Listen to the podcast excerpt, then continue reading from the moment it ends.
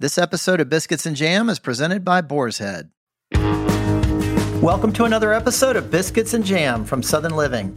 I'm Sid Evans, editor in chief of Southern Living magazine, and I'm talking to legendary musicians and celebrated chefs about food, family, songwriting, and Southern culture. For someone who has literally seen it all, from hitting it big on the country charts as a teenager to winning her first Grammy almost 50 years later, today's guest says cooking a holiday meal for family is about the toughest thing she's ever done. To me, it's more pressure than going on stage. You got to have the right cornbread dressing, and you got to cook the turkey the right way. And sometimes it don't turn out, and it makes me so angry. oh, being a housewife, someone that cares for their family. I think they're the hardest working women of all. Tanya Tucker started her career at age nine and just four years later became a household name thanks to the now classic tune Delta Dawn. As the hits piled up over the years, Tanya's reputation as one of the outlaws of country music grew, placing her alongside greats like Willie Nelson, Johnny Cash, and Waylon Jennings. But it wasn't until earlier this year that she finally took home a Grammy. Two, in fact, honoring her latest studio album, While I'm Living. Produced by Waylon's son Shooter and Brandi Carlile, that album has not only solidified Tanya's stature within the genre, but has also introduced her to a new generation of fans. Later this fall, she'll release Live from the Troubadour, a new in concert album with a portion of the proceeds benefiting the iconic Los Angeles music venue, at a time when many independent clubs and concert halls are hurting due to the pandemic. On today's show, we'll hear stories from Tanya's early days as well as some of her father's advice. My dad always told me, you know, Tanya, you got two problems. He said, one of them is you're a girl. And he said, the other one is you're a nine year old girl. And that means you're going to have to put twice as much feeling in that song as the person who recorded it before because they're not going to believe you otherwise. They're not going to believe that coming out of a nine year old. Plus, her new tequila brand, Cosa Salvaje, the tragic true story behind Delta Dawn, and more this week on Biscuits and Jam.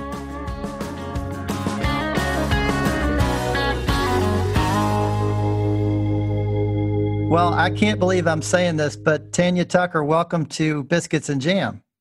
Oh yeah. Oh, I love that.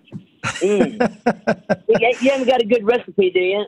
Oh, we've got a bunch of recipes here at Southern Living. I'll send you some. Oh, it's one of my favorite magazines. Two things I have not been able to do, and that is uh, make biscuits, great ones anyway, like my mother used to make, and uh, a good pie crust. Those two things. If I can get those two things down, I can be president. I need a good pie crust recipe and a great biscuit recipe. I will send you one of each. I'd love to learn how to make jam too. I have all the really want tos. It's just having the time and and the patience to do it because this COVID thing uh, has forced me into a real normalcy, you know. And I've never not worked this much in my whole life.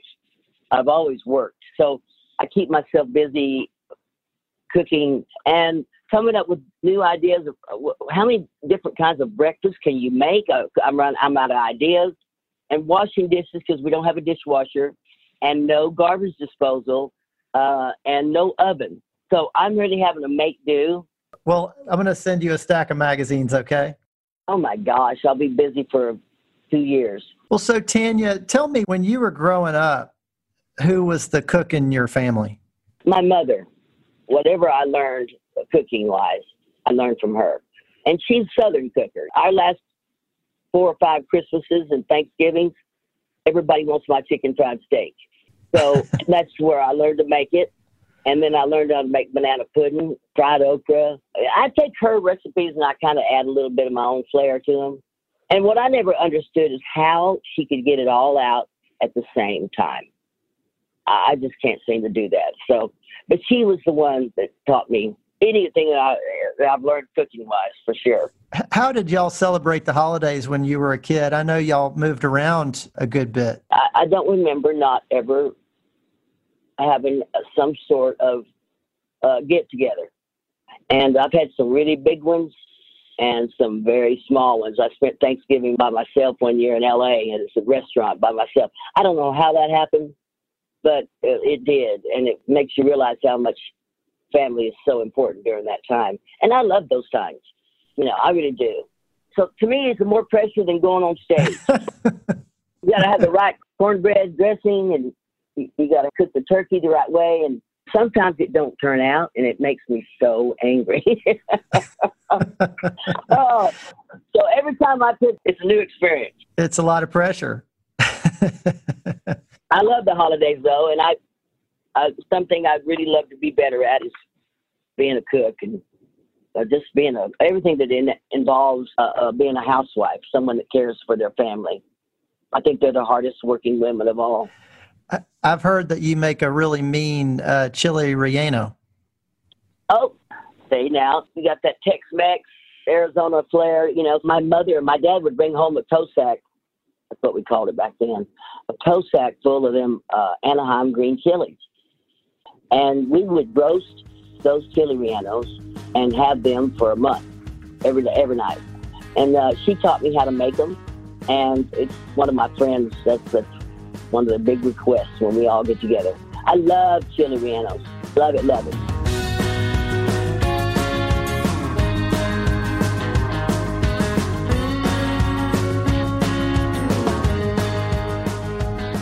So Tanya, you've written songs about Texas. You know, you had a huge hit called "Texas When I Die." Uh, do you still have a ton of family and friends in Texas, or are they scattered all over? my mother's family was all from Texas, Denver City, Seminole, Hobbs, right around there, uh, Midland, Odessa, Lubbock. In fact, I have a cross that I give all my friends. My cousin Leland in uh, Denver City, Texas, makes them out of horseshoe nails, and he welds them together. I gave Justin Bieber one the other day, and I saw him wearing his the other day. So it's just something real special that comes from Denver City. But I asked my cousin when I was there, because I looked around and went, oh my God, have you ever thought about leaving? Without flinching. He said, nope, nope, never have. And I, I said, well, I'm glad you can live here because I could never live in that small town like that no more. So, did you grow up in a home that was full of music? You know, your sister's remarkable singer, so it couldn't have been an accident. No, well, my sister and I were the only singers. Now, my dad, he I know he could carry a tune, but you know, just because you sing don't mean you want to. But he could sure tell me how to do it. And he had no training whatsoever. My dad always told me, you know, Tanya, you got two problems. He said, one of them is you're a girl. And he said, the other one is you're a nine year old girl. And that means you're going to have to put twice as much feeling in that song as the person who recorded it before because they're not going to believe you otherwise. They're not going to believe that's coming out of a nine year old. I remember looking back uh, a record player on the floor, and I'd see these 45s, and I I remember seeing Sinatra, what Strangers in the Night, you know, and then I'd see an Elvis. I'd look over and see a Hank Williams or a Sonny James or Merle Haggard for sure, and George George Jones, and of course Loretta Lynn and Connie Smith. They were biggies for me. My dad traded something to get me a tape recorder, and uh, I found some tapes not too long ago of me, and boy, I mean, I was practicing and preaching the gospel. So I practiced on that a lot. He encouraged it. There's a song on the new album called "The Day My Heart Goes Still," which I'm told is about your father, you know, who managed most of your career. What are some things that he taught you that have stayed with you? Oh, well, that's a book. You know, that is a book because he's got so many sayings like don't give somebody a gift that they can't afford to give you, you know, makes them feel bad, you know. you know, always tell somebody what you're going to do for them before you ask them what they can do for you. Don't smile when you're singing Delta Dawn. That ain't a happy song. So he taught me so much. So speaking of that, you had a huge hit by the time you were 13 with Delta Dawn. And Tanya, what do you think it was about that song and that album that resonated with people in such a big way? Well, that's something I I I still ain't figured out. But the one thing for sure was how it attracted and really really hit on really young kids. I mean, I'm talking five, six, seven, eight, nine. The really young kids. Uh, and I've probably heard it. If I've heard it once, I've heard it a million times. I used to sing that song on the way to school every morning. My mother used to sing it to me when she's trying to get me to go to sleep. I mean, I put a lot of kids to sleep in my day. Uh, but and I'm not sure how uh, a story about a 41 year old woman is so attractive to uh, young kids. And plus the fact that I think that nobody really knew what that song was about, including me.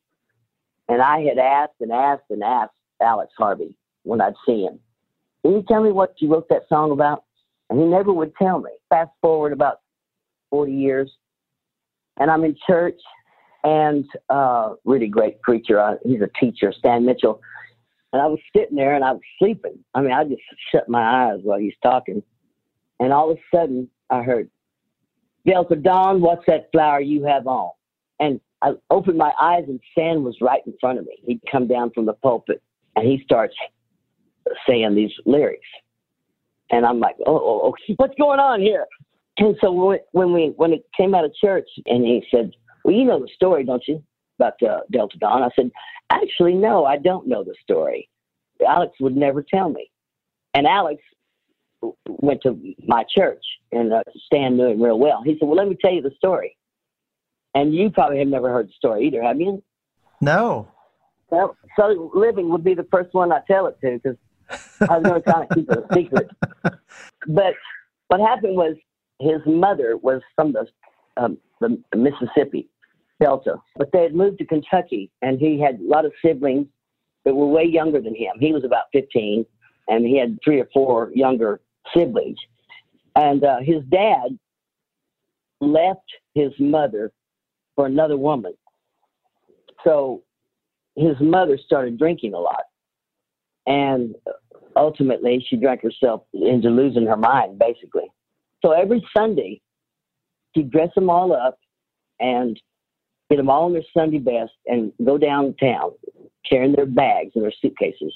And she said, Your daddy's going to come back. He's going to take us to that mansion in the sky. We're, we're going to go and he's going to come get us today. And that was her thing every Sunday.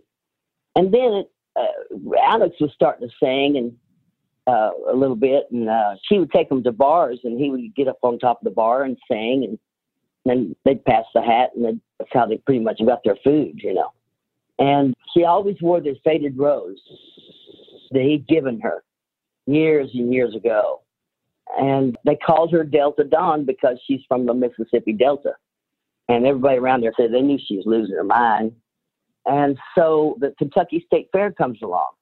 And Alex had talked to somebody about getting on stage and singing and maybe getting his start. They were all getting ready to go to the fair, and he looks at his mother and he says, "Mom, you got to stay home tonight," because you know she embarrassed him basically. And he said, you, you, you, you can't go with me tonight. I, I got to go. I got to do this by myself. And she was heartbroken, you know. So he went on to the fair and sang and did his thing. And when he came back, his mother had killed herself. Oh. So, I mean, can you imagine the, the grief and the, the regret? And I think he lived with that a long time until he finally got that song out. But he never would tell me. And I, I realize why now. But I think uh, I told my dad the story. He goes, "Hell, that's a movie." and I don't know why a movie hasn't been written. and maybe it still needs to be a movie. There you go. There you go. Delta Dawn, what's that flower you have on? Could it be a faded rose from days gone by? And did I hear you say he was meeting take you to his mansion in the sky? and I've left a lot of it out. But that is a special story, and I think that when people listen to it, as far as the record goes, I don't think they knew, you know, a man of low degree. You know, when a man of low degree stood by her side, I mean, they didn't. They, that was like, what did you say there? People put their own story to that song, and guess what? It's my favorite song. I never get tired of singing it. I'm so thankful for that. We've got much more with Tanya Tucker after the break.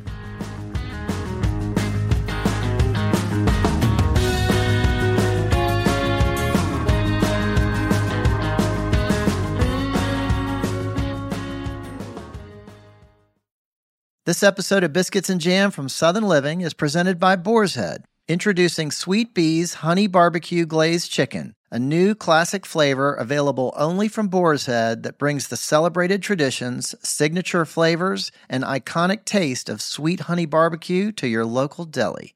Inspired by famous barbecue joints and the aficionados who know the reward is worth the wait, comes an authentic experience that can only be from Boar's Head. Made with premium ingredients, this slow roasted chicken is delightfully sweet with notes of honey and perfectly balanced with savory hints of hickory smoke. Honey drizzled and barbecue sizzled.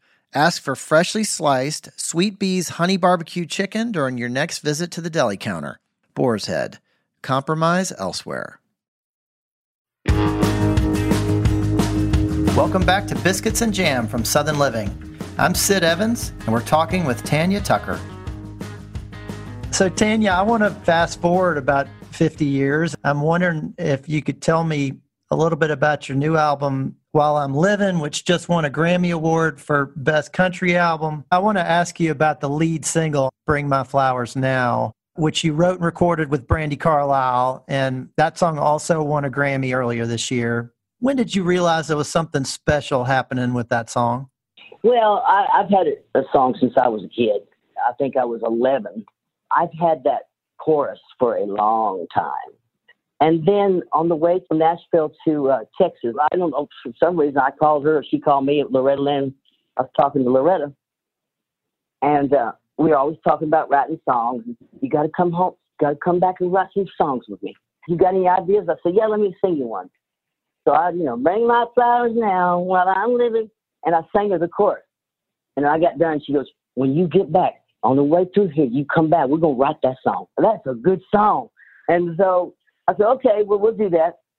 And then I'll here I go off to L.A. And the last day we were there three weeks, three weeks. Brandi walks in and I'm in the in the control room and she says, "Hey T," she's a she's always like Miss Upbeat, you know. Hey T, let's finish that song idea you had. I said, "What?" I didn't even remember singing it to her, you know. And I said, okay. She goes, yeah, the band's on break. Let's write it and come back in and cut it. And I'm thinking, what? I mean, I, I need a little damn practice or something. Don't don't just throw this on me. You know, I'm not gonna write songs all the time. I'm a singer. You know. so I said, I said there, I'm deer in the headlight look. I'm sure, trying to be cool. I, so I went to the bathroom, and I say that's where I do a lot of my best thinking. And I I was thinking, oh, I got to come up with something here. I got to come up you know, got to have something. I got to get programmed to this. I, I wasn't expecting it, you know. And I just said a prayer. I said, Lord, you're on, because I don't, because I don't know what to do. I mean, I'm, I just don't want to look, look like a fool. When I went back in the studio, she was in the piano room, on the piano. She said, "Okay," and we started it. She said, "Oh, the miles." She had that first line. That's a long shadow I'd take a couple back if I could, you know. And then, then pretty soon I was adding to it about my horse Jesse Ray. Even though one day uh, they'll bury me and Jesse Ray. I just know we're gonna ride again someday. And uh, it just sort of flowed, and it didn't feel like it was 30, 30 40 minutes, and we finished it. Uh, and there was, maybe there was a couple things I'd like to have changed. But Brandi didn't want me to. She said, no, it's not about Tanya Tucker, the performer or the entertainer. This is Tanya Tucker, the singer, flaws and all. I go, well, you're going to get a bunch of that now. I think when the stars line up, on any other day, it might not have ever happened. It was perfect for that time. And then to find out it was going to be the title. She goes, hey, T, let's just call this thing uh, While I'm Living. You know? And she goes, I'm, I want people to know how important you are, your role in music and your your catalog, how important it has been for all of us girls like me, and how influenced we were by you, and uh, how tough you were. And I'm thinking, oh boy, I must have been a good actor, you know. But uh, she goes, I want them to, to know you and high five you while you're living. And so, I, you know, uh, you get so many awards after you die, and what the hell good is it then? So I was just like, wow, this ain't my idea. This is someone else's idea that someone that uh, everybody says is great because I hadn't even heard her sing yet, you know. And uh, after we come out of the studio, first time I heard her sing was on the Grammy, and that was uh, February last year, you know. And uh, I heard her sing uh, a joke, and she just blew me away. I didn't even know. My kids knew her, you know. Mom, Brandi Carlile. Oh my God, you know. I said, oh, I don't know her. I'm out of the loop. But she's a hell of a singer. Uh, I found that out later. First day I met her, I walked in the studio and we started to work. And then when we come out of the studio, that's when our relationship grew. Well, you guys seem to have a pretty special connection. It is. It's, it's so special that I don't even really know how to explain it. Uh, there's no words for it. And believe me, I never would have thought those songs would have done, this album would have done what it did. And I have never been so glad to be wrong in my life. You know, the thing is, I think I have a whole lot better in me. So I don't think I've done my best yet. You know, people might think that's my best. It's a far cry from it. So I just hope I live long enough to get my best out, you know? Bring my flowers now while I'm living.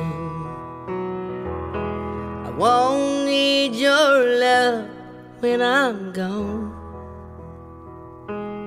Don't spend time, tears, or money on my own breathless body. If your heart is in them flowers, bring them home. So, Tanya, I want to hear about your new tequila, and uh, I don't think you could have timed the launch of that much better. Well, you know, I've never been in the tequila business, so this is a new one, and I, I really don't know how I got into it except for the fact that my ex father of my oldest two kids, Presley Grayson, uh, is an actor, Ben Reed. His wife now, Kim, her sister, Elle France, and I can't remember how it happened, but he said, uh, "Hey, I've got this tequila I'm trying to launch, and you want to be a part of it, I'd love to have you." And I said, "Well, I, I mean, have a taste of it, you know." Because I drink a drink a lot of Patron. Man, my buddy John Paul DeJoria owned, owned Patron, and he just sold it for five billion. So um, uh, that that gives me something to look forward to. But anyway, so I tried it and I liked it, and I, I've done a lot of taste tests with Strait, uh, George Strait's tequila, uh, and uh, George Clooney, and I try to taste uh, every tequila I can get my hands on to compare. And uh, I I just really love my tequila, and I love it with the fresh grapefruit from Texas Ruby Red. And uh, people that don't even like tequila love my little Tanya Teeny. I compare it to building an artist. You have to go person by person, state by state, who you know, because there's so much competition in it. And we just have to go little by little, and people are wanting it everywhere. We got it in the state of Tennessee now, and um, I'm telling Texas that they ought to be ashamed of themselves because I'm a Texas girl, and Tennessee beat them to the action. So I think they're going to get involved pretty soon. I don't think we have any in Alabama, so you might have to send me some. I'm going to put into my complaint today. Yeah, we'll have it down there. I have to bring it to you. You've also you've got a new album coming out this fall, and I saw that some of the proceeds are benefiting the Troubadour, which is a historic venue in Los Angeles, and I'm just curious why that was important to you to do that. Well, these venues like that have uh, supported us for all these years, uh, all over the country. But the Troubadour just happens to be a real iconic one because, you know, hell, the Eagles and, and Elton John basically got started there. A lot of great talent has uh, been in, in, inside those walls. That's the thing. They kept me going when there wasn't nothing going, you know. And um, and I think it's payback time. I think it's time to, you know, that we support them. And I hate to see you know, everybody's going through hell right now. Uh, I hate, I'd hate to see them go under, and I hope this COVID thing, uh, like everybody, goes away real soon. But until then, I just wanted to come out with an album that extends myself, so to speak, with my fans. You know, give them something to listen to. At the same time, support these venues that have always supported us. These smaller venues are just that's where we started. That's the basic. That's the base of our of my uh, success. So I'm hoping that um, we can support them. And besides that, how cool is it to have a live album from the Troubadour? Really? I mean, it's not like you're coming from Branson, you know. Yeah, live live from Branson. Oh, hell with that. yeah, well, it's a it's a wonderful thing you're doing. You had a big hit back in the '80s called "Strong Enough to Bend," and everyone is struggling right now. And as someone who's been through a lot, I'm just wondering if you have any words of wisdom for people who are trying to make it through some tough times. Wow. Um, yeah, I mean, what do you say? I mean, my son called me the other day and said, "Man, mom, reach out to some of your friends that, you know, that haven't had the success you've had, and they, you know, that they're really struggling right now. And I, I think you should reach out to them and tell them you're thinking about them, and and uh, uh, give them some encouraging words like only you can do. And so I did. I reached out to several of my friends. Just uh, how you doing? And want you to know uh, we're going to get through this, and you know, there's got to be a reason for it. You know, the man upstairs, he has a reason for everything. But by George, I'm going to hang out and find out what the hell it is because it's got to be something good. So it's like, oh my God, I wish I had Oprah's money and I could just take care of everybody and uh, say, hey, don't worry about it. Here's a new house, you know? I would love to make a living at giving. I'd be really good at it. So I just uh, just want to inspire people to, you know, say their prayers. That's about all we can do right now. Say your prayers because He knows what we're going through, and uh, and He can change it. I believe that. Yeah, I sure hope so. Tanya Tucker, it is truly an honor having you on Biscuits and Jam. Thanks so much for spending the time with us. Thank you, Sid. You were so great. I, I love talking to you too. Thanks for listening to my conversation with Tanya Tucker. Her most recent studio album, While I'm Living, can be found wherever you get music. Enjoy her new tequila, Cosa Salvaje, from your local spirit shop, and look for her new album, Live from the Troubadour, later this fall. Portion of the proceeds will benefit the Troubadour in Los Angeles through SaveOurStages.com. Southern Living is based in Birmingham, Alabama, and this podcast was produced and edited in Nashville, Tennessee. If you like what you hear, please consider leaving us a review on Apple Podcasts or telling your friends about the program. You can find us online at southernliving.com and subscribe to our print publication by searching for Southern Living at www.magazine.store. Biscuits and Jam is produced by Heather Morgan Schott, Chrissy Tiglias, and me, Sid Evans, for Southern Living. Thanks also to Ann Kane, Jim Hankey, Eliza Lambert, and Rachel King at Pod People. I'll see you back here next week for more Biscuits and Jam.